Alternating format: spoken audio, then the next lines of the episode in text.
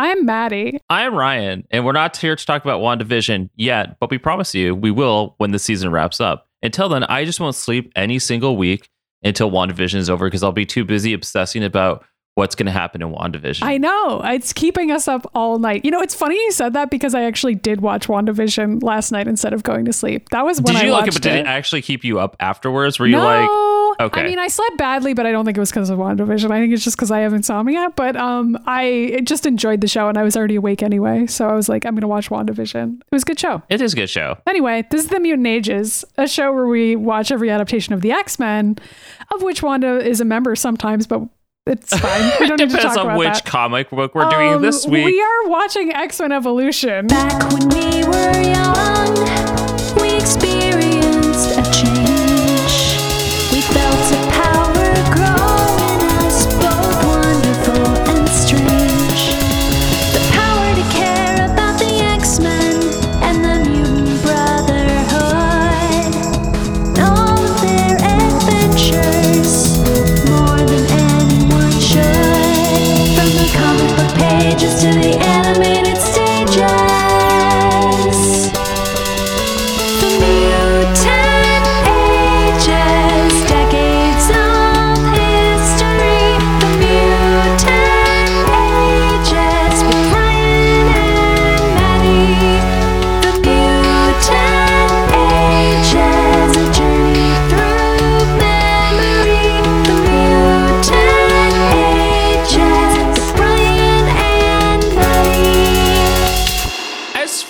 I'm concerned, Wanda is a mutant, even if they have retconned it in the fucking comic books at least 35 times. She's also on X Men Evolution. She's not in this Right. episode, but she is on this show. So we're gonna get She's to going to her. be in this season. It's going to be so weird to be watching X Men Evolution season two where they bring in Wanda. and right? watching WandaVision every week at, at the, same, time, time. where they're where they're also like she may or may not be a mutant. It's like okay, but like this She's is why I'm- okay. Okay, she's going to be a mutant though. Like the MCU owns the rights now. Like we all know it's happening. Like, I know it's like it's, it's just fine. okay. It's not a coincidence that they were like, now that we own the rights to the mutants, we suddenly are going to have a show devoted to Scarlet Witch. You know? I actually think you know we'd have to go back and listen to our own show to find that out. But I'm pretty sure they were planning the WandaVision show before they got the rights. It was just like when they were still in the I stage really- of trying to.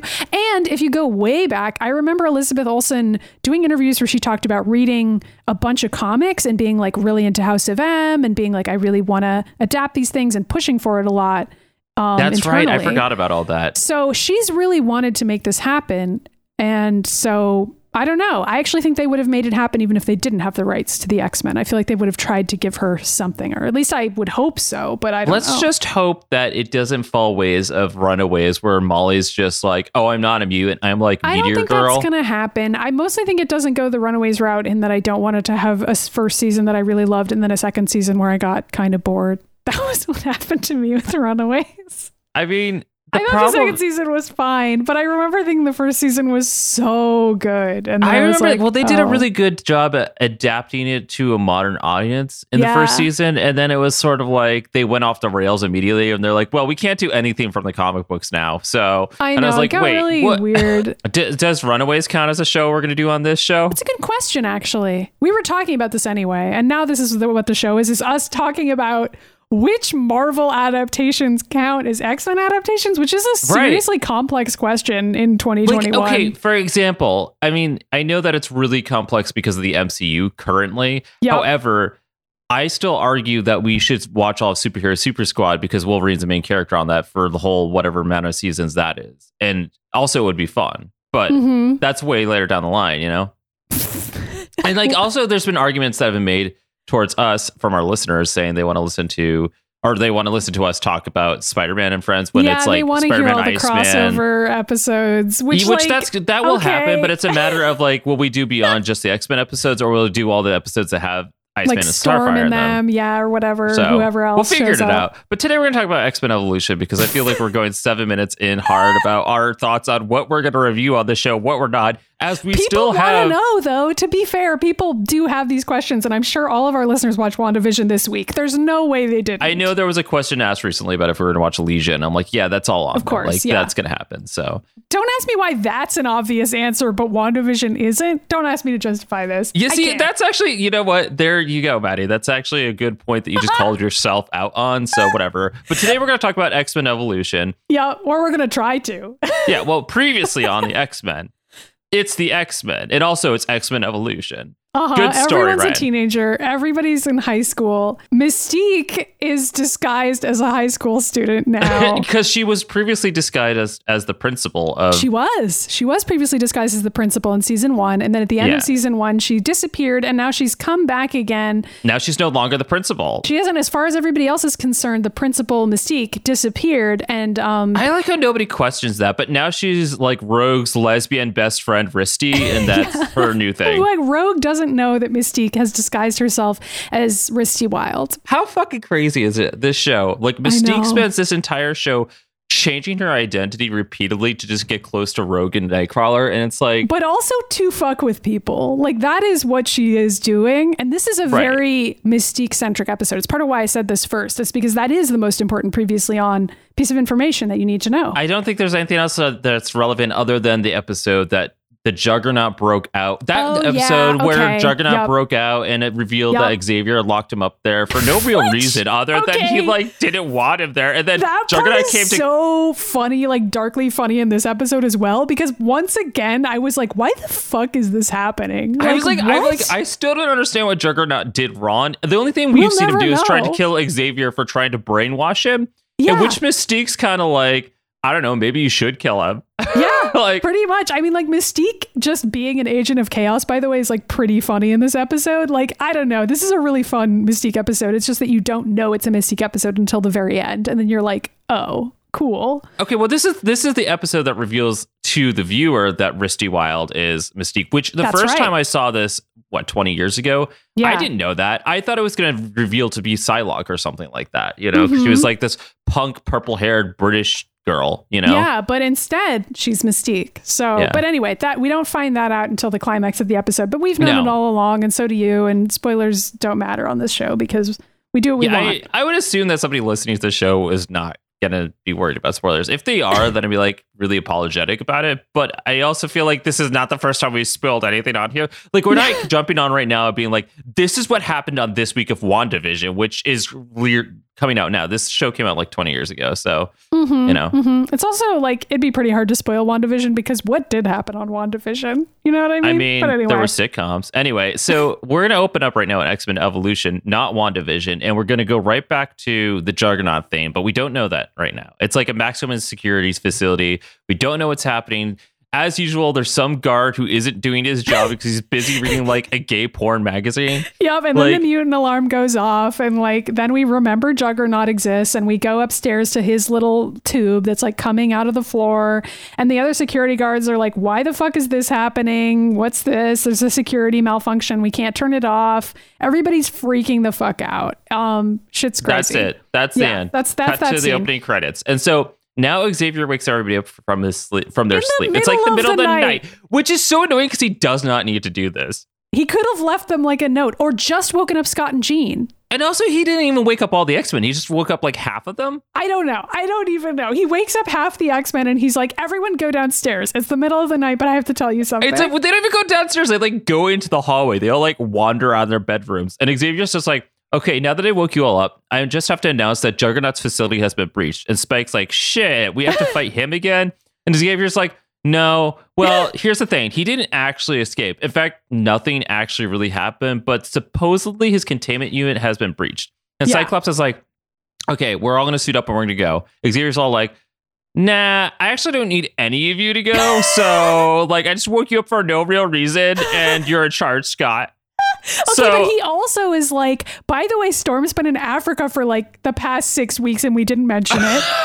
I know, like, why? I don't know. And he's like, oh, and also Logan's out in the woods fucking Sabretooth and like, I don't really know where he is either. And everyone's like, yeah, okay. But like sure. my main question when I heard him say that, I was like, I know that Storm's from Africa, but it seemed like such a cop out to be like, we have like one black character on the show, and the only place she could possibly be if she's not here is Africa. And the I'm like, okay, continent, the continent of Yeah. Africa. TBD. Where First of really? all, black people exist all over the fucking world. So Yes. that's not like I don't know. but I she mean, could be literally she's anywhere. Cairo, but it's like, what the? Fu- where is she I exactly? I What is she doing? I mean, yeah, I don't mind her going back to her African heritage either. I think that makes sense. But like, I just feel it was like a cop out for the show that has not used any of their black characters, which there are two out of like 35 white characters. So that's where I'm always know, like, I what is happening? We have talked about it a lot. Like uh, Evan and Ororo are both getting short it shrift is on the this show. only short end of this show because like really we came off of. X-Men the animated series and we had so much great storylines with Ororo and now she's just but like you had reminded me even then you were like, "This is going to be the like, get best that. Storm is ever going to be on the show." So we like really or tried like to any enjoy it. cartoon or movie like this is it right here and I it's know. really unfortunate and it's unfortunate because the show is actually very good otherwise it just does not do well in that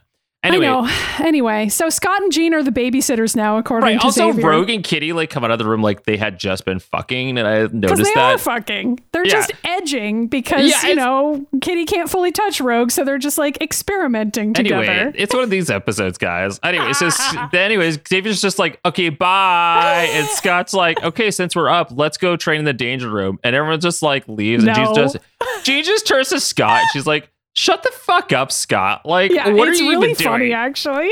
She calls him Professor S, like as an insult. I found that very funny. I was like, I'm glad that Jean at least is making fun of Xavier. Like, it was just funny. I like how Scott immediately went on a power trip, like in zero seconds. Like Xavier like left the room, and, and, and Scott's like, "Okay, now I'm in charge. Oh, we're gonna go in the danger room." And Jean's just like, "I'm also in charge." And I say, "We're gonna go back to bed for once." Like, what? yeah.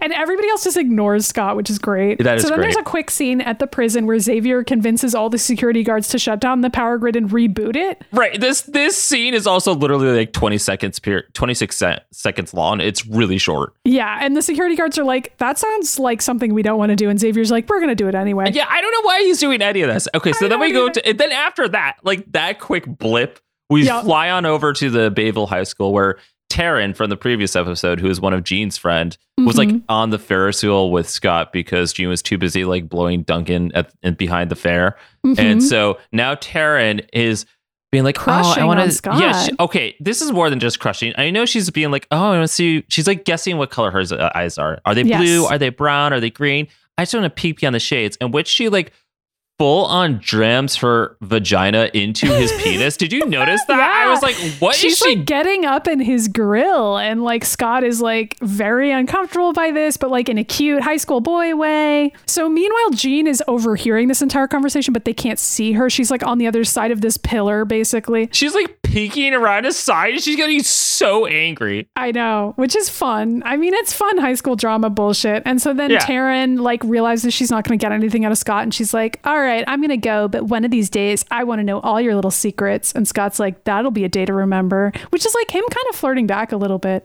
And then he Right. walks away and he sees Jean, and he's like, "Oh, did you hear that?" I know Jane's like, uh, here, what? I wasn't spying on you. And Scott was like, oh, okay. And I was like, wow, this is really awkward. And they just kind of like leave. And then it's definitely, wait, no, Scott eventually figures out that Jean was spying on him. Yeah, he accuses her of being jealous. Yeah. And then and Yeah. Jean is like, "No, you're an egomaniac," and like stomps off and like I mean, which is true. She's not wrong that he's an egomaniac. But I mean, also he she does take after. Professor Xavier. I mean, yeah, they're both being ridiculous. all of here. these things can be true.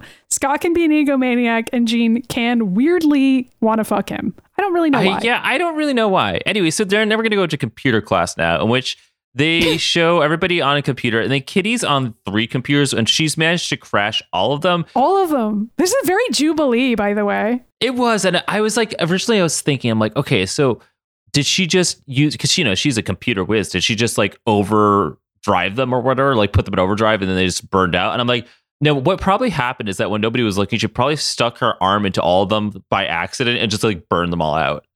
I mean that, but why though? I don't know. Who who can say? But Kitty destroyed three computers somehow with her powers, or organically. or just like we may I don't never know. know. And so like the teacher's pissed off. Meanwhile, Risty's in the background watching this other kid who we discover is Arcade. We've seen him walking around, but now we have a name to him. he also calls himself Arcade in this conversation. He's playing a video game. I know he's playing a video game. He's like, "Yeah, Arcade's gonna win." I was Yeah. like, "Okay, this is really funny that you call yourself Arcade, but all right." Yeah. And then the teacher just turns off the computer, and she's like, "Okay, everyone leave. Like, get the fuck out of my class." Like, Yeah, I don't really know why the teacher did that to him, but it doesn't really matter. It's also proof that there's uh, other teachers in this school. This is the first time I've seen a female teacher that's Mystique. But I guess you could argue that a male teacher could also be Mystique, so he even knows? yeah, this could be Mystique, except it's not because Risty Wilde is there, so it's not Mystique. Right. That's the only confirmation as we know that's not Mystique for the first time ever. The only way to know that any character isn't Mystique is if Mystique, if Mystique is, is also there. the room. Yeah. Yeah. I don't know. So then Risty runs up to Kitty outside of class and she's like, Oh, Kitty, did is anything going on this weekend? And we're like, Whoa. She's basically wants to know where the party's at. She's like, Where's the party at? And Kitty's like, oh, there's nothing going on this weekend. And Risty's like, well, what if somebody's parents were out of town? That would be really great. And then somebody could have a party if they were. But I guess no one's are. And it like is really obvious. And okay, this whole thing reminded me so much of like Never Been Kissed, where it's like this person who's clearly not a student posing as a student is writing to be like, what if we do this totally crazy thing? And it's like, you know, trying to instigate the drama. But somehow Kitty doesn't pick up on it. And Kitty's like, oh, yeah, that is a good idea. I know Kitty's sitting there be like, is she flirting with me? What's happening? She's just excited. And then the next scene is Kitty and Kurt and Evan like all celebrating together because they've decided to have a party, obviously. And they're like dancing in the hallway. And Rogue is like, reality check people, Scott and Jean fucking exist and they're not gonna let us do this shit. And Kurt is like, yes, my boyfriend does have a stick up his butt, and I'm not talking about mine. but what if we are problem solvers and they like try to brainstorm some way to solve this situation? Yeah, I like. uh, By the way, this is an episode in which, even though Jean and Scott are in charge, they do such a bad job at it that Rogue's just in charge, and she gets zero credit for it. By the way, I know. I bet she still gets in trouble at the end of the day. But you know what? That that is part. such a sad Rogue story, though, in which which happens in the comics all the time, where she just defaultly becomes the leader. the leader, and then at the end, Scott will be like. Well, I didn't like that we leaded it, so you're off the X Men for now. She he fucking did that at the end of the whole like Hope thing. Do you remember that? Like Yeah. when they had they found Hope and they got her sa- safely there, and Cable dies, and Cyclops is like, "Well, you did do exactly what I said, so you're not cut out to be an X Man." Cyclops is such a dick in that entire storyline. Yeah, but then after that, she like got in an Avengers team, so she like got leveled up, and Scott just kind of sat there and cried. Anyway, so. Now we're back at Juggernaut's cell. There's a lot of scenes here. Where. Now we're doing the whole thing where there's Okay. Xavier's gonna reset the system, and Xavier there's like is the one doing like the soldering iron shit, like in the inner workings of the computer. Yeah, apparently he's like a master hacker. I don't even know what he's doing to this fucking computer. There's also like 50 guards here with like bazookas. I interpreted this as like Xavier was the person who apparently designed this entire prison cell himself, so he knows how to reboot it, which is actually really fucked up when you think about it, and like totally something Xavier would do. Like, also something that Arcade would do, like the real yeah, arcade. it is. It is. I don't know why Xavier knows how to like make this stuff in this version of him, but he does for some reason. He's just an asshole. And then so during this, they they do their whole like 26 second, sh- I don't know, fucking like shut it down. It's like, did you unplug the computer and plug it back in again? Whatever. It's basically that, and like Juggernaut almost wakes up for a second, but then Xavier manages to like sh- to turn everything back on again, and it's all fine. And then all the uh, security guards are like relieved, and Xavier's like, "There's just one other problem: the security malfunction. It wasn't accidental." And then it's like, "Dun dun dun." I don't know how he comes to that conclusion. We're just gonna have to go with it. So Yeah. now we're back on makeout point of Bayville, and Duncan drives up to Scott with Jean in his car. Like I Yeah. don't I don't know this whole like premise. It's like well, it's because Kurt and Kitty set them up there to fuck with them. Yeah, exactly. And so Scott's sitting up there waiting for Jean, and then Gene shows up with Duncan. Scott's immediately so mad about it. because he thinks that Jean wanted to meet him there at Makeout Point, and Jean thinks Scott wanted to meet her there. It's a classic like bit. Yeah, that- I know. And it's, they, they kind of are just arguing, which we can go over their dialogue in a second. But what's important about it, their mention is that in this argument they're having, we see Kitty and Kirk kind of pop in and like fuck over the car and then leave. Yeah, like they both use their powers to like remove key pieces from the car and then like disappear again. And so that way, when Jean angrily gets back in the car after realizing that like she's been tricked, and both Scott and Jean think the other one is fucking with them because they're idiots. Yeah, okay, so basically the dialogue here is Scott being like, Kurt said you wanted to meet me here. And Jean's like, that's funny. Kitty said the same thing to me. And Scott's like, oh, I see. You're being sneaky again. And Jean's like, wait, what the fuck are you even saying? And Scott's like, you tricked me up here and you blame it on someone else. You're just jealous and you want to fuck me. Admit it. And Jean's like, that is so not true. I would never suck your dick. Never. Uh, take me home, you egomaniac. And Scott's like, okay, but now the car isn't starting. And Jean's like, oh, so now who's playing games? Lure me out here and conveniently have car trouble. And it's like so bad and so ridiculous. I love it, It though. is. I feel like this is like what their whole relationship is going to be like, even in the comic books, where it's, they're just constantly calling each other's shit yeah, out. and they're also like constantly mad at each other, but they also kind of want to fuck. If anything, that's more of a romantic relationship than they had on X Men the Animated Series, where like they didn't even do stuff like this. Jean just like well, except for that one time they fucked in the barn. That remember That's there's like true. just a random barn they had in Xavier's yeah, mansion. I mean, I guess like during the Phoenix Saga, they had some weird moments that were like kind of sexually charged, but like and they were like, it Jean wasn't Scott, like this. Jean Scott. Uh. Anyway, so now this is so funny because now we're already full blown into the party. This episode goes really fast, by the way. It does. It does. because like the ending of the episode is like a 20 minute fight scene. So basically, now their kids have invited like literally the entire school over to Xavier's mansion. Although a lot of the people who are dancing are all the new mutants. And so while they were showing all the new mutants dancing, I was like, couldn't they have just had a party with literally every teenager who already lives at the mansion? And that would be a huge party. It's like 20 people already. This is like, okay, this is the way. All right, this logic is Ryan and Maddy logic. Where we're like, okay, we're just gonna invite our friends because that's already like twenty people. However, if this was my sister's logic in high school, she would have invited like the entire class there. So, Uh, yeah, you're right. So anyway, it is the entire class, but also the new mutants are already there and they're dancing. and there's some good music playing. This music has, I mean, this episode has so much great music in it. Mhm, So it's fun. So Arcade and Risty arrive at the front door, and Arcade is super impressed by the mansion, and Risty is like, "I've been here before. I'll show you around." And then we get to see all the new mutants dancing around, and Evan is directing people like, to the food, giant and Kurt is eating a giant sandwich. Katie's running up to the stereo to turn up the music, and then Arcade um, and Risty go upstairs, and Arcade sees a weird elevator and is like, "Oh, let's get in there." And so they get in there.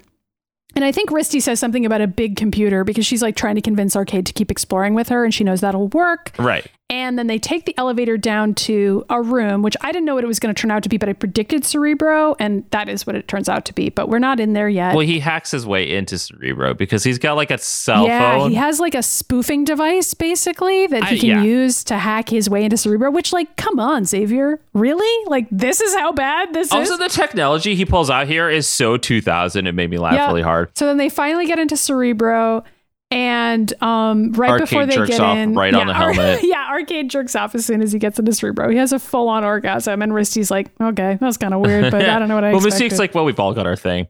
So yeah. So then we go back to Jean and Scott, and Jean lost her phone somehow. Presumably, like Kurt took it. I think that was Kitty grabbing it from the bag earlier. Hmm Either way, they were sabotaged. And then Scott is like, "Come on! I said there's one down the hill." And I was like, "Oh right, payphones exist." And I was thinking Right. about how long ago this was made. And so Jean grabs her backpack, and Scott is way ahead of her. So she like grabs him telekinetically and pulls him all the way back so she can be ahead of him, which is like very petty and funny. I so that's it. the kind of shit they're doing together in the woods. Then turns around, she's like, "Are you even gonna walk with me or what?" It's like, I don't know. I don't know. It's really fun. Um, so then Arcade is inside Cerebro. Somehow he manages to hack into Cerebro. I don't know, but he does. He gets the helmet to work. I don't, I mean, I think it's just that Xavier has terrible security. It's like, from what I understand, Xavier doesn't have security. He just has like guns in the lawn. Yeah, okay, he has a lot of weapons, as we are about to find out. He does not have a lot of security on using them. Right, because there's think about all the episodes in the past where you know Mystique or one of the Brotherhood members were able to just like walk through the doors. Because there's no security system. Yeah, I mean, I think this is why Mystique knew this was gonna work was because she's been here Yeah, before. Because the last time she came in here, she was like, I'm unimpressed with how there's absolutely nothing here to stop me. Yeah, and like nothing has changed since the last time Mystique came to the mansion. Oh, this She's is the last. Like, yeah, uh, the last time in. she tried doing this, she was trying to get into Cerebro. So this is That's still right. her end goal right now. So then Risty is like, "Do you suppose you ha- they have any games on here?" And Arcade's like, "I hope so," which was really funny to me. Like the idea that you would see this huge round room and like massive supercomputer, and you're like, "I hope there's games on there." That's like, so what? okay, but that's like back when we got calculators in high school, and the first thing we asked was if there were video games on the calculator, and there I were. We we put like the fake It's Zelda so on there. funny though, like that that was his thought. But I mean, it's also like Mystique knowing what Arcade will be interested in. Right. So they're going through all these profile pictures of like the new mutants and just like mutants everywhere. And Risty is like, who are those people? And Arcade's like, I don't know, maybe they're video game characters. And Risty is like, oh, cool. I could use those in my computer class. Could you download the files for me? And Arcade's like, sure, I'll burn you a DVD because Cerebro has a fucking DVD burner on it. Okay, that was my reaction too. And also, the DVD burner is like already has a CD in there. It's like Xavier, why would you put a DVD burner there? I mean, maybe he puts them in there so he can like transfer the files onto another, like getting onto Blackboard because flash drives didn't exist yet. Yeah, that's true. But also, like, it's a really fast DVD burner. Anyway, whatever. Arcade burns a DVD of everything, and he's like, "Here you go. Leave me the fuck alone. I just want to like play with this computer now. Bye." And Risty's Yeah. like, "Okay, fine. I'm leaving. I don't give a shit." So she leaves. And then Arcade is looking through all the maps on Cerebro, and he's like, "This looks promising. Danger room." And then he boots it up. And then he jerks off on the hologram, and that's how that scene ends. Yep. Uh, now we go back to Scott and Jean, who are in some dude's pickup truck, and there's Yep. like not even the dialogue here. It's just like them being annoyed in a pickup truck. That's the whole scene. Yeah, and like getting jerked around while the pickup truck swerves around and like kind of flirting with each other and like looking at each other like, oh, we have to sit next to each other in this Oh, truck. oh, like it's like very high school where it's like, oh, I, I like our legs just bumped against each other. Yeah. Oh, well, maybe I have I, that. That that really turned me on. In fact, like I'm already wet. Like that's Yeah, how fast. Jean is soaking wet. Scott is rock hard. They're in a pickup truck. It's great. Yeah. Back to the X Mansion. The kids are dancing and they start breaking shit. Everything is getting trashed. It's a huge party with a hundred thousand kids. it's like literally everything in the mansion is now broken, and like Yeah. the, the clock's down it's like on exactly what you would think would happen. Like the party Right. is going exactly how you would have expected it and to it's so go. funny because then Rogue walks in, she looks it around, she's just like, "Oh hell no!" Like that's like her whole reaction. But before she can even deal with that, we see that her wristwatch goes off, and she's like, "Uh oh," and she Yeah. runs away. So Yeah, and then the next scene is all the X Men with Rogue, or at least the X Men who are present in their outfits, and they're in front of the Danger Room doors. And Rogue is like, "See, somebody started up the Danger Room. I can't even get the door open." And Kurt's like, "I'll just bamf on in there," and he goes in, and um, he gets knocked out almost immediately. right, and they're all standing there. outside, being like, "Uh, why didn't he come back out?" And Kitty pokes her head in. She's like, "Kurt's like dead on the floor." Yeah, it's scary. And then she has to like use her powers to take everybody in there with her. And then Arcade is on Cerebro elsewhere, like seeing them in the danger room. And he's like, sweet, more characters. This game was really lame before because like he thinks he's playing a video game in the Yeah. danger room with these real people that he doesn't know are real people. which is really funny. But then the scene goes on for like a really long time, and I'm not even like.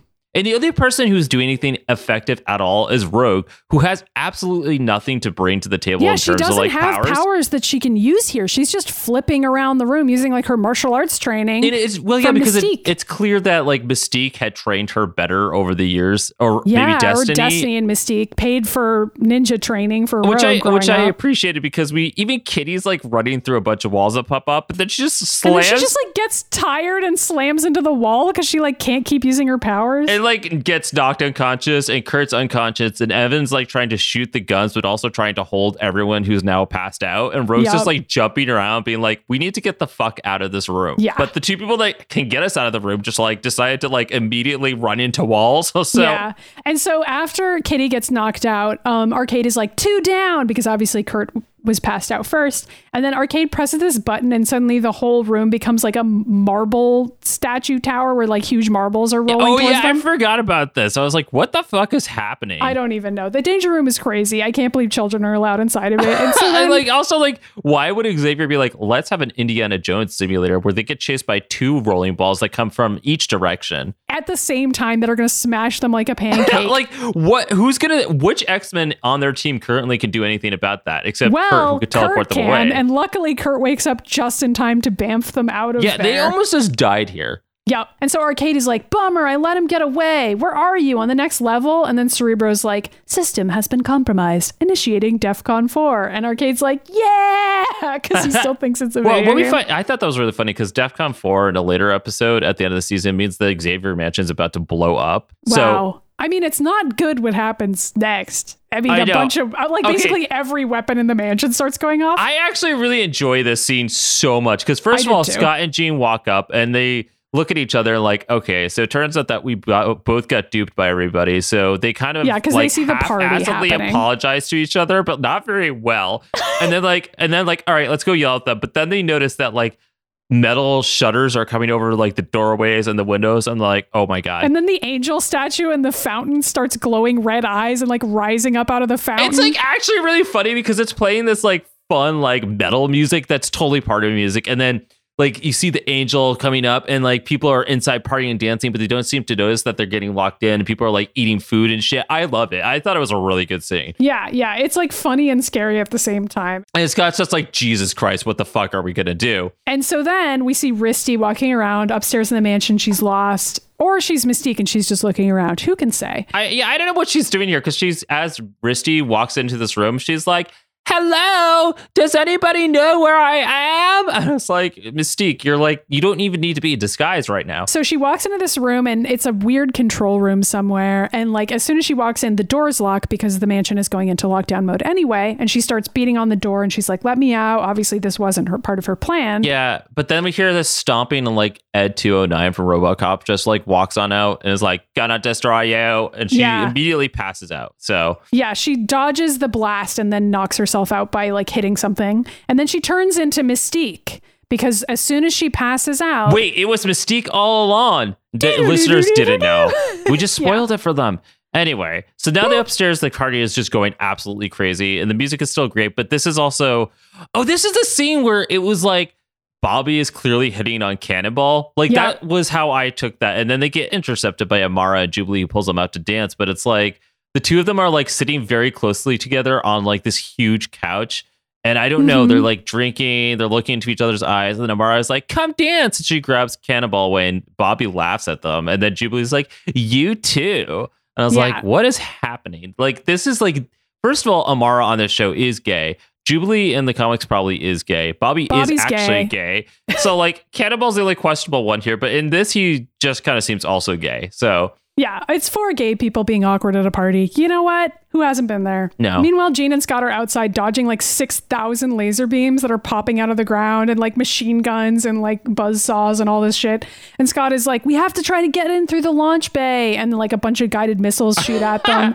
and Jean like holds his hand and she's like, jump. And they're like I jumping know together, they're just guns hands. shooting at them in all directions from the mansion, and it's like Xavier, what are you even planning here? Like. yeah, like mass murder?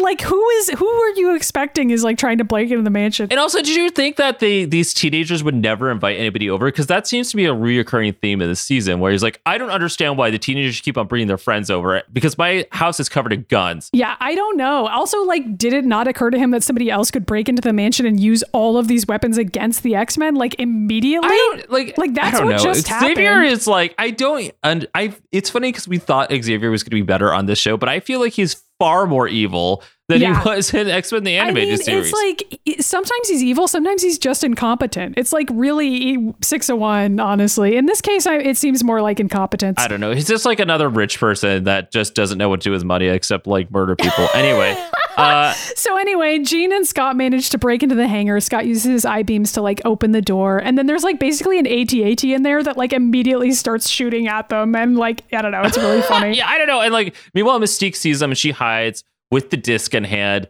That's it. Now Arcade's back in its Cerebro and he sees the X Men in the sub basement because he's just changed the cameras around. And he's Mhm. like, oh, cool. Which is review it is revealed that the danger room is not the only place that has guns in it. It turns out the entire sub basement is just the fucking danger room, in which all the walls start turning into fucking like guns and weapons and And like fireballs and like balls falling everywhere and like smashing into people. I know. I was like, I was like, wait a second. I was like, are you telling me that all along the whole sub basement is just the danger room? Because that's crazy. And then Arcade screams, "Let's see if you can get out, uh, get out of Arcade's corridor." Yeah, because he's that's what he's named this corridor that he's filling up with guns, like using the programming for the danger room or whatever the entire mansion. So then I- I all don't the. X Men are running down the hallway. Um, Jean and Scott are trying to find the rest of the X Men, and Jean is like, "Who's doing this?" And Scott is like, "It's like the whole place is locked down for some type of invasion." And then Jean manages to find a control panel, but it doesn't let her log in. And Scott manages to like uh, turn on a security camera viewer and like sees inside Cerebro and sees um, Arcade sitting there. Yeah, and Jean's like, "Wait, who the fuck is that?" And Scott's like, "I literally have no idea. I think he's one of Kitty's friends." And then Kitty and everybody just like kind of phase, and they're like, "Yeah, that's Arcade. He's a gamey nut." And Jean's, I like how Jean goes, "Obviously a party guest," and Kitty doesn't even deny it. She goes, "Uh, yeah, but I didn't know. I don't know he got in Cerebro." Like, I like Kitty's just like, "Yeah, I invited him here." like yeah, like, Kitty, who fucking cares? And Scott is like, okay, we need to get him out of here, you fucking idiots. I w- okay. You know what's really funny is that like this situation is so dangerous and so extreme. Yes. Yet Boom Boom and Kurt get have to go on this like three week like punishment. oh yeah, I was. I mean, we don't find out what the punishment is after this situation. No, and this Xavier's just like, oh, he doesn't really know what happened, so I think it's all good. And we're like, but you literally just made Kurt and Boom Boom like you're like you can't use your powers, you can't leave the X Mansion, you have to clean all of my shit. Well, Like, also, Boom Boom doesn't even get to live there anymore. Like Boom Boom was basically like, this is too strict of a place for me. I can't live here yeah, anymore. Boom Boom was like made the right call because honestly, now she didn't have to deal with any of this shit that's happening. I know. Boom Boom. Yeah, Boom Boom would have had fun at this party, though. It's kind of too bad she wasn't I mean, but Boom Boom probably would have thrown the party if it wasn't Kitty. Anyway, Yeah. so Arcade like turns on a camera and sees himself in the screen. So he's like, Yeah. "Whoa, feedback! It's me!" And then instantly he just electrocutes everybody. I Yeah. was like, "What is happening?" So then Scott manages to shoot his eye beams at all the electronics on the way out, but that doesn't really help anything at all. But meanwhile, Arcade is like, man, these players are good. And that was when I was like, wait, does he think this is a multiplayer game? Or does he think he's killing NPCs? It's never really clear. It's I don't know. Arcade's a character on the show for this one episode, and we never see him again. Great. Anyway, so then Kurt teleports Rogue into Cerebro, and Rogue just like touches him and makes him pass out. And I'm like, thank you, Rogue, for being the only competent one in this entire episode. For real, she seriously saves the day yet Like, again. And she saved the day in the previous episode, by the way. She saved the day in the Jean situation where she had to knock Jean out. Like, Rogue is amazing. The only character who could do anything again on I know, these shows. I love it. So now everybody leaves the party, and Kurt is And they're all like, great party, because they like have no idea what happened. and Kurt's standing there being like, man, they ate all the food while we were saving their lives, and they didn't even say thank you. But I'm hungry, and everyone's like, Kurt, are you was really serious right now? It was like it's so funny. He's like, I needed a. He's like, where's my breakfast burger? And everyone's just like looking at Kurt, like, okay, we also have to clean up the mansion. And Kurt's like, I'm hungry. it's like a real lean inverse response to the situation. the mansion is like destroyed. By the way, like. Furniture's flipped over. The clock is on its side. Like yeah, shit's like broken. everything is so broken. Arcade is still there, by the way, because they've like held him back. And Arcade is like, "Don't be mad, everybody. I'm so sorry." And Scott's like, "You want to tell us what you were doing in there?" And Arcade's like, "I couldn't resist. Such an awesome mainframe, man. That game rules."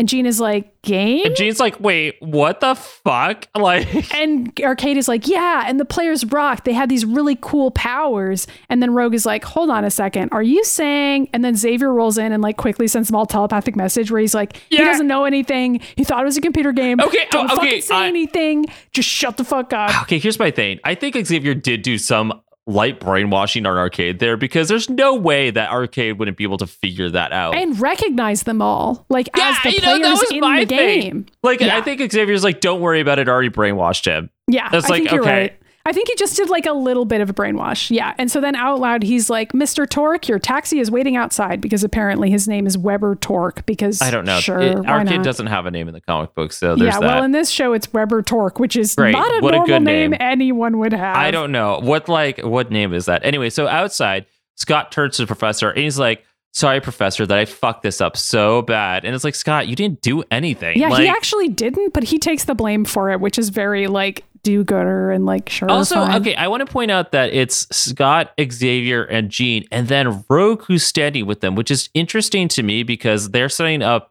Scott and Jean to be sort of like the next leaders on the show, but then they also have Rogue standing there with them, which is a fun, interesting idea right, because, she is the person who did everything. right, but like this happens a lot on the show where there's like, oh, but also Rogue's in charge sometimes, which is like how it is in the comic books too. So hmm And Xavier's like, I'd say there's plenty of blame to go around, even extending to a mystery guest. And Jean is like, Oh, you mean Arcade? And Xavier's like, No, someone else, someone who orchestrated all of this, including my trip away, just to gain access to the mansion. And Scott's like, But who was it? I know, and Xavier clearly knows who it fucking was. He's like, I just can't tell you because I want to see how this Can plays he out. sense her like in the woods? So like Risty Wilde is running away in the woods. Okay, but what I think he obviously knows it's Mystique because how else, like who else would be? And then Xavier's like, and what that person was after, and we see Mystique do like. 14 flips off the fence of Xavier's mansion and she turns into Risty again and then and she's like, like, holds up the, the DVD and she's like, It's like, it dun, was dun, me, dun." the chip all along. And like then it's you know the end of D-Man. like it is like that. And it's also really funny to me that this whole thing's orchestrated by Mystique, which is completely believable by the way. Like this It whole is. crazy chaotic it's situation. actually like a pretty good plan. Like if you look back on the episode and Oh, you're yeah. like, wow, Mystique set all of this up. She did a really good job and it was believable. Like at the end of the episode, I was like, damn. they do a good job with Mystique on this show. She nailed it, you know? Yeah. Like she nailed it. Like she saw the kid in computer class who was really into games and she was like, Great, I can use him. I can hack into the X Mansion using this fucking kid. I'm gonna befriend him. Like it's all social engineering.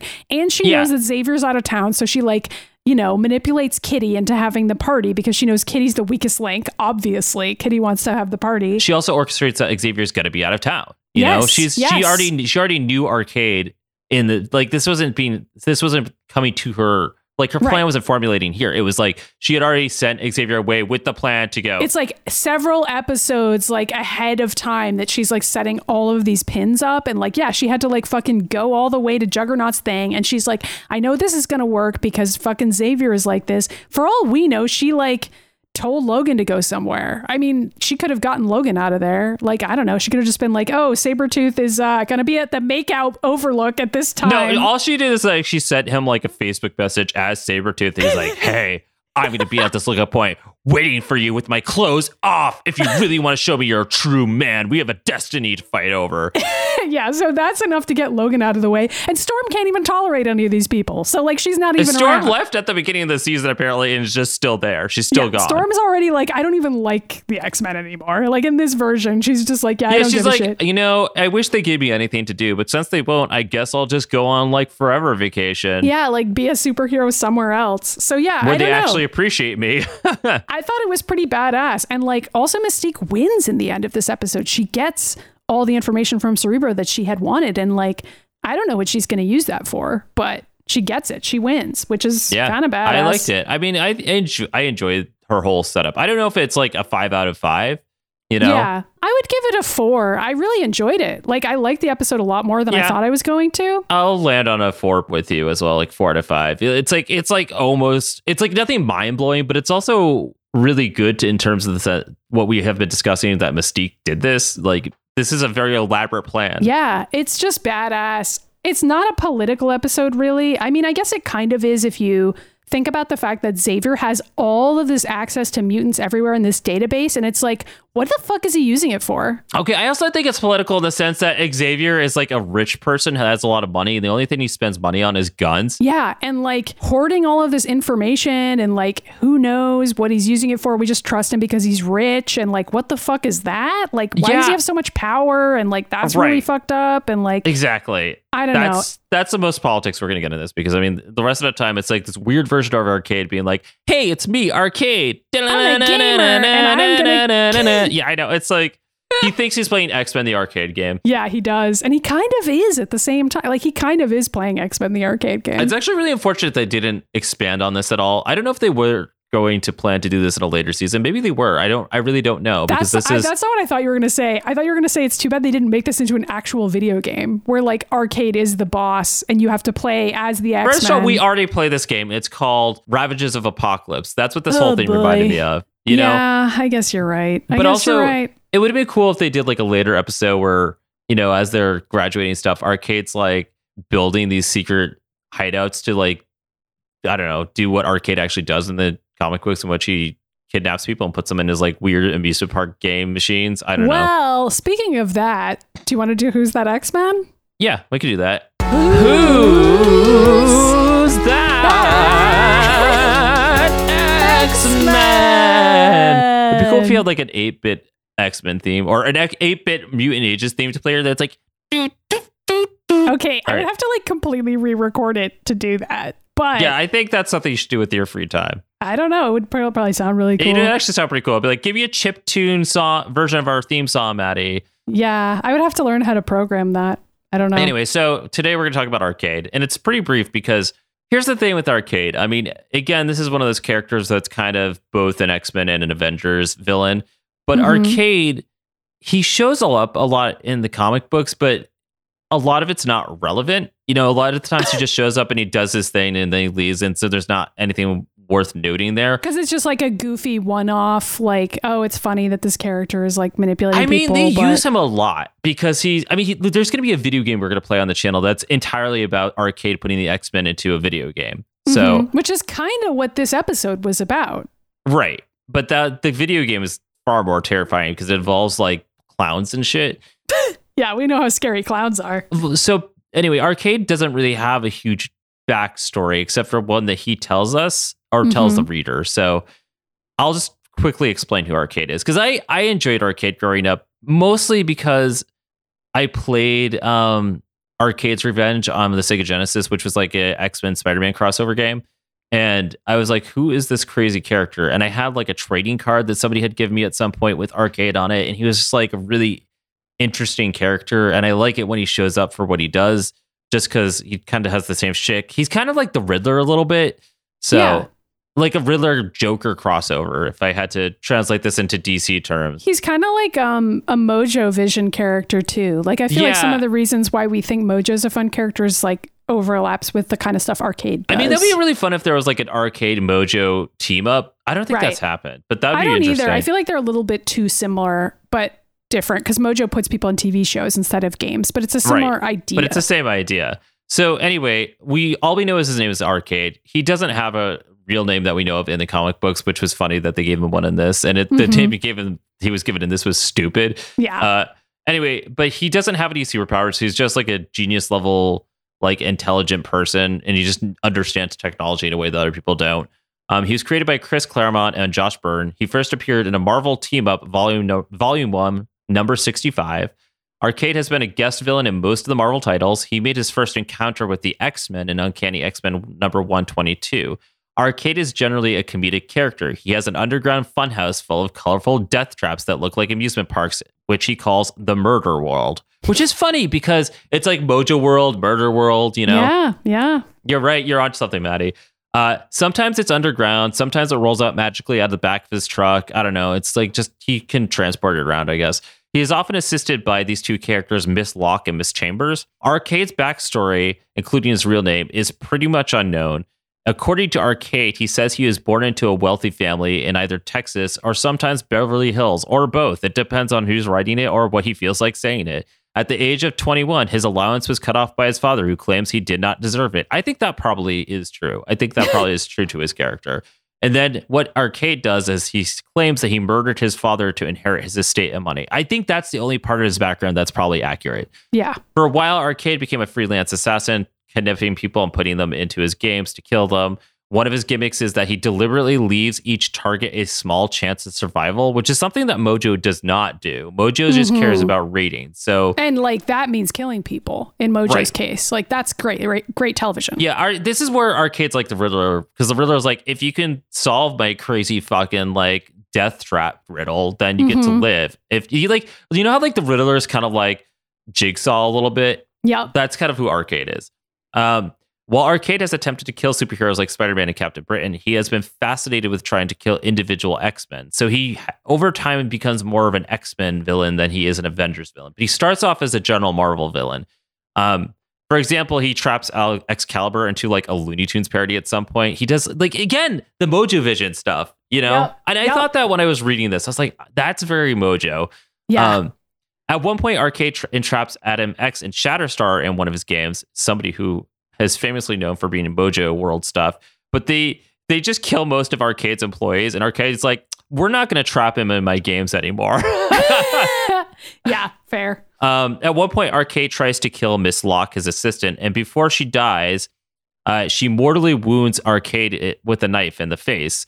Uh, and since then, Arcade keeps on making these like Miss Locke androids to fill her space, but she's like dead. She's like dead, dead, and now she's there's like a thousand robots of her. Creepy. Um, Arcade later destroys Mutant Town, which was from the series District X. I wanted to mention that because I think that's one of the few successes that Arcade has actually had.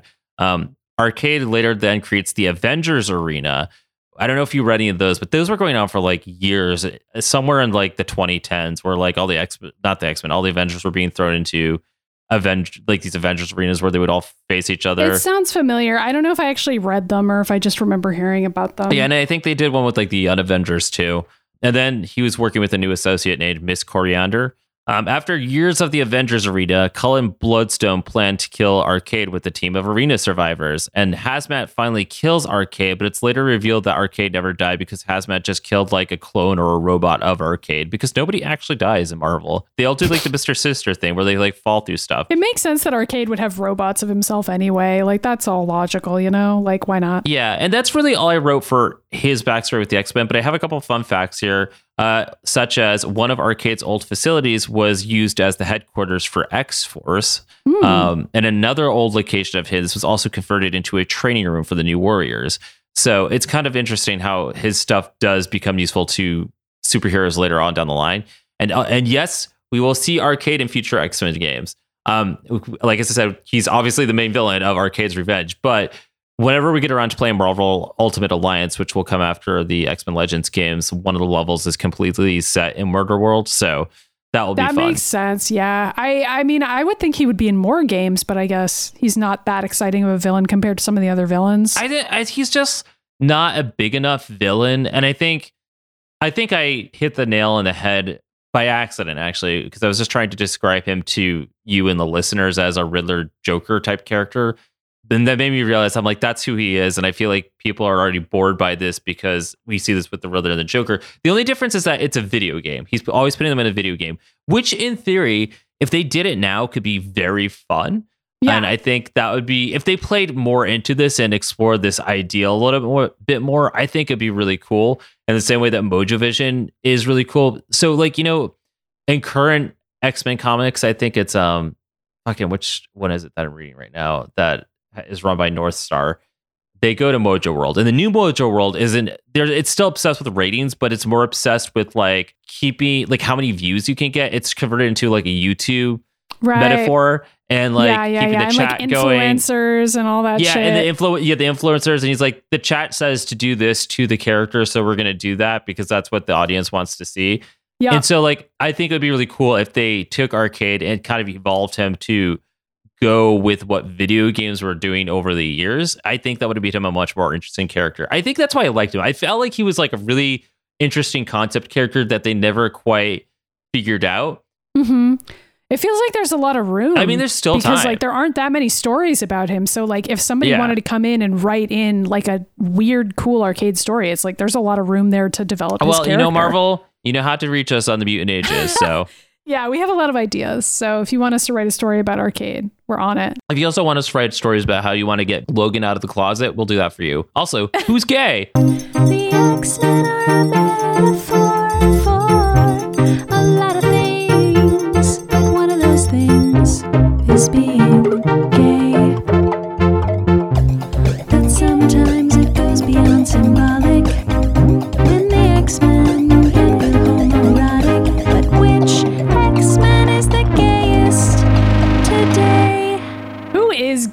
Um, hmm. Well, I don't know. This is not a gay episode. You know, it's really much like Yeah, it's not. I mean, the New Mutants are gay. We talked about that a little bit. They're in the background. They're not scarcely on this show. I think that's the closest uh, we get is that like I think Iceman and Cannonball were flirting, but I don't even think they're like even fucking or anything. I think it might have been more like Bobby hitting on Cannonball. And Cannonball's a character I don't traditionally see as a gay character, but ever since New Mutants the movie, now I'm questioning that. Yeah. I will say also that the moment when Duncan drives away after he drops Jean off, he smiles at Scott for like such a long time that it was really strange. And I was just like, I don't know yeah, he's why. like they're still horny from their little table tennis ordeal. I just don't get why they're doing it. And like, I know it's because they're trying to have it be the Logan Scott relationship. Like, I get it. They're trying to do that shit again, but I'm just like, what a weird ship. I don't understand it. Also, Kitty and Rogue are fucking. So there's that. Um, Oh yeah, there is that moment where they came out, but I don't feel like there was like any like queer coding in this episode either. I think it was just a fun episode, you know. It is. I mean, it's mostly about Jean and Scott and them trying to like straighten up this show a little bit by like putting in some straight yeah, that's relationships. the first straight thing we've seen on the show. It took until like season two. It's kind of like the reverse situation where like shows start off with like only straight characters and then they add like maybe a gay character in this next season. Mhm. you know? The show was like starting off really gay, and then in season two, they're like, I don't know, maybe Jean and Scott should finally get together. That is the pairing that is supposed to be the X Men pairing. So like they're finally interested in each other now. Yeah. And Taryn is also interested in Scott as well. So that's yeah, all that, I mean, there was like that was straight. weird. I, I mean, I don't have a problem with like street people, but like I was like, I definitely don't want to watch You're Taryn not like. biased against straight Yeah, people. I, do, I know, but I just don't want to watch here. Taryn rub her vagina against Scott because I'm not here for You that. know what? Sorry. We just don't want to see it. We feel like it should be private. Straight people should be keeping that but in it, their but, if homes. it, but if it's gay, you should be doing it out in the streets, you know? yeah. no, I don't mean any of that. I was anyway. We're kidding. We're kidding around. It's I, just if jokes. somebody would it be funny if somebody listened to this and was like, I think Maddie and Ryan are serious about literally everything they We're say. Be straight like, phobic. You know what? Nobody's listening to this show and like is even capable of thinking that because we've alienated our, all straight people. no Okay. one straight listens to the show. Just kidding. If you're straight and you like the show, You could write into wonderful. us, I'm glad we've managed to be c- inclusive enough to allow straight listeners to get something out of the show. what is Um, happening? You can write in. Yeah, well, let's do plugs. Why not? We can do plugs. Um, you can write into us at themutantages at gmail.com. You can head over to mutantages.com, which I'm typing into my address bar right now so I can remember all these things. Yeah. Uh, and you can call our voicemail at 1508 319 1668. You can join our Discord and hang out with other Mutant Ages fans, pals, friends of the show. And you can also send us physical mail if you want to. yeah, we love that. We have a couple things we got to open up. That's right. And that address is P.O. Box 3344 in Natick, Massachusetts, 01760. And um, when we open those things up, where will that content be, Ryan? Well, it appears on this magical little place called MojoTube, also known as YouTube. And on YouTube, Cool. we post our unboxings. We are playing through every X Men video game. We sometimes post videos of us as the X Men. Sometimes we do mm-hmm. other weird shit that we feel like doing that also falls on brand for Ryan and Maddie. It's all there. Sometimes we match there. up this show with the actual show. Yep. It's interesting. So I say check it out. And you could check out my personal vlog, which is just Ryan Pagella. And if you Google that, you get a, or Google that. If you YouTube that, you get all sorts of fun videos of me going on adventures, which I I, am actually find it if you successfully doing right now. I've I have a whole bunch of stuff going up. Like I went to a sculpture park. We had a quarantine pizza party. I went to round one, which is closing in Taunton, Massachusetts. So you know, RIP, pre RIP. But you know. just yeah, RIP the round one, but RP Ryan Pagella's here. So oh my God. Okay. Cool, cool, cool. So then there's also social media. The Mutant Ages can be found everywhere on the internet Facebook, Twitter, Pinterest, Tumblr, Instagram. The list goes on, but also we're individually on Twitter. I am at Midi Myers. I'm at Ryan Pagella on Twitter and at Ryan.Pagella on Instagram. Sweet. Um, and then there's money. Patreon. What if someone were to have some money and they wanted to give it to us? Well, they could go to patreon.com slash the mutant ages. That would be very helpful for those of us who are having trouble working in the pandemic, but also don't feel guilt like you know guilty for not being able to Yeah, donate. if you if that's you as well, like if you don't if you're underemployed during the pandemic, please save your money. But if you're one of those people who's actually saving money during the pandemic because you're not going out, you're not really spending it, and you want to spend it on us. And you have a job still. yeah, you, know? have a job still. I mean, that describes some people during the pandemic. Um, you could go to patreon.com slash the mutant ages. You could back at a really low level if you if you want to, but the higher up you go, the more rewards you get, including bonus episodes of the show, copies of my songs, etc., etc. And the highest tier Patreon supporters get a shout out on the show. They sure do. Uh, I don't even know if there's a good voice I could do for Arcade. Be like, all right, it's me, Arcade, Mr. Whatever the fuck my name is on the show. And I'm here to put you players into this video game. So shout out to Zach S, Samuel B, Soren B, because I'm going to beat you all in this multiplayer game. You noobs are gonna get pwned. Yeah, maybe Wouldn't Maddie it be should have done this awful one If that because- was how he talked. Like, what if he used a bunch of gamer slang from like the 2000s and like elite speak and shit? Uh, that would have been really funny. I would have appreciated that for this show specifically because of the time period. I would have loved that. Anyway, so if you can't Yeah. if you can't do that, you can also leave us a review on whatever you listen to this show on iTunes. I don't know, whatever. You can actually go on Facebook. If you don't want to leave a review, Yeah. you can leave a star rating. And there's also another way you can support us. And how is that, Maddie? well, you could go to the store. Is that what you want me to say? yeah. The store? Okay. Look, look. I don't know. My brain doesn't work anymore. Okay. So you can go to the store. So we have a Teespring store, kind of a long link, but um, if you want to find it more easily, it's it's in, on the sidebar at mutantages.com. You can find the link to our Teespring. And we have the logo on a bunch of different stuff like phone cases and totes and shirts and so on. But we also have a design of Bishop saying time travel is real. So you could get Because a shirt or a tote or a mask that says that on there.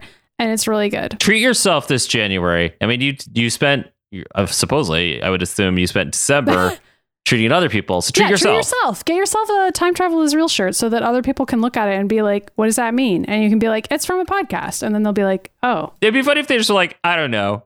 Anyway, so the next episode that we're watching next week is Beast of Bayville. If you can imagine yes, what that it's gonna means. be a Beast episode." I'm so pumped. I love Beast. Beast is gonna show up and he's gonna jerk Wolverine off with his feet. Oh my god. uh, we'll see you next time. See you next time. Logan, don't actually do that. Logan, don't cheat on Ryan. no, I mean, he do, he- if you want to bring Beast over and it's like a threesome thing. Well, oh, that, it's like fine. a threesome. It's like all above board. Yeah. That's fine. But you know, you got to communicate with your partner about that kind of shit right. before you do it. Yeah, exactly. All right. Well, have fun with that. I guess. See you next time. See you next time. Bye.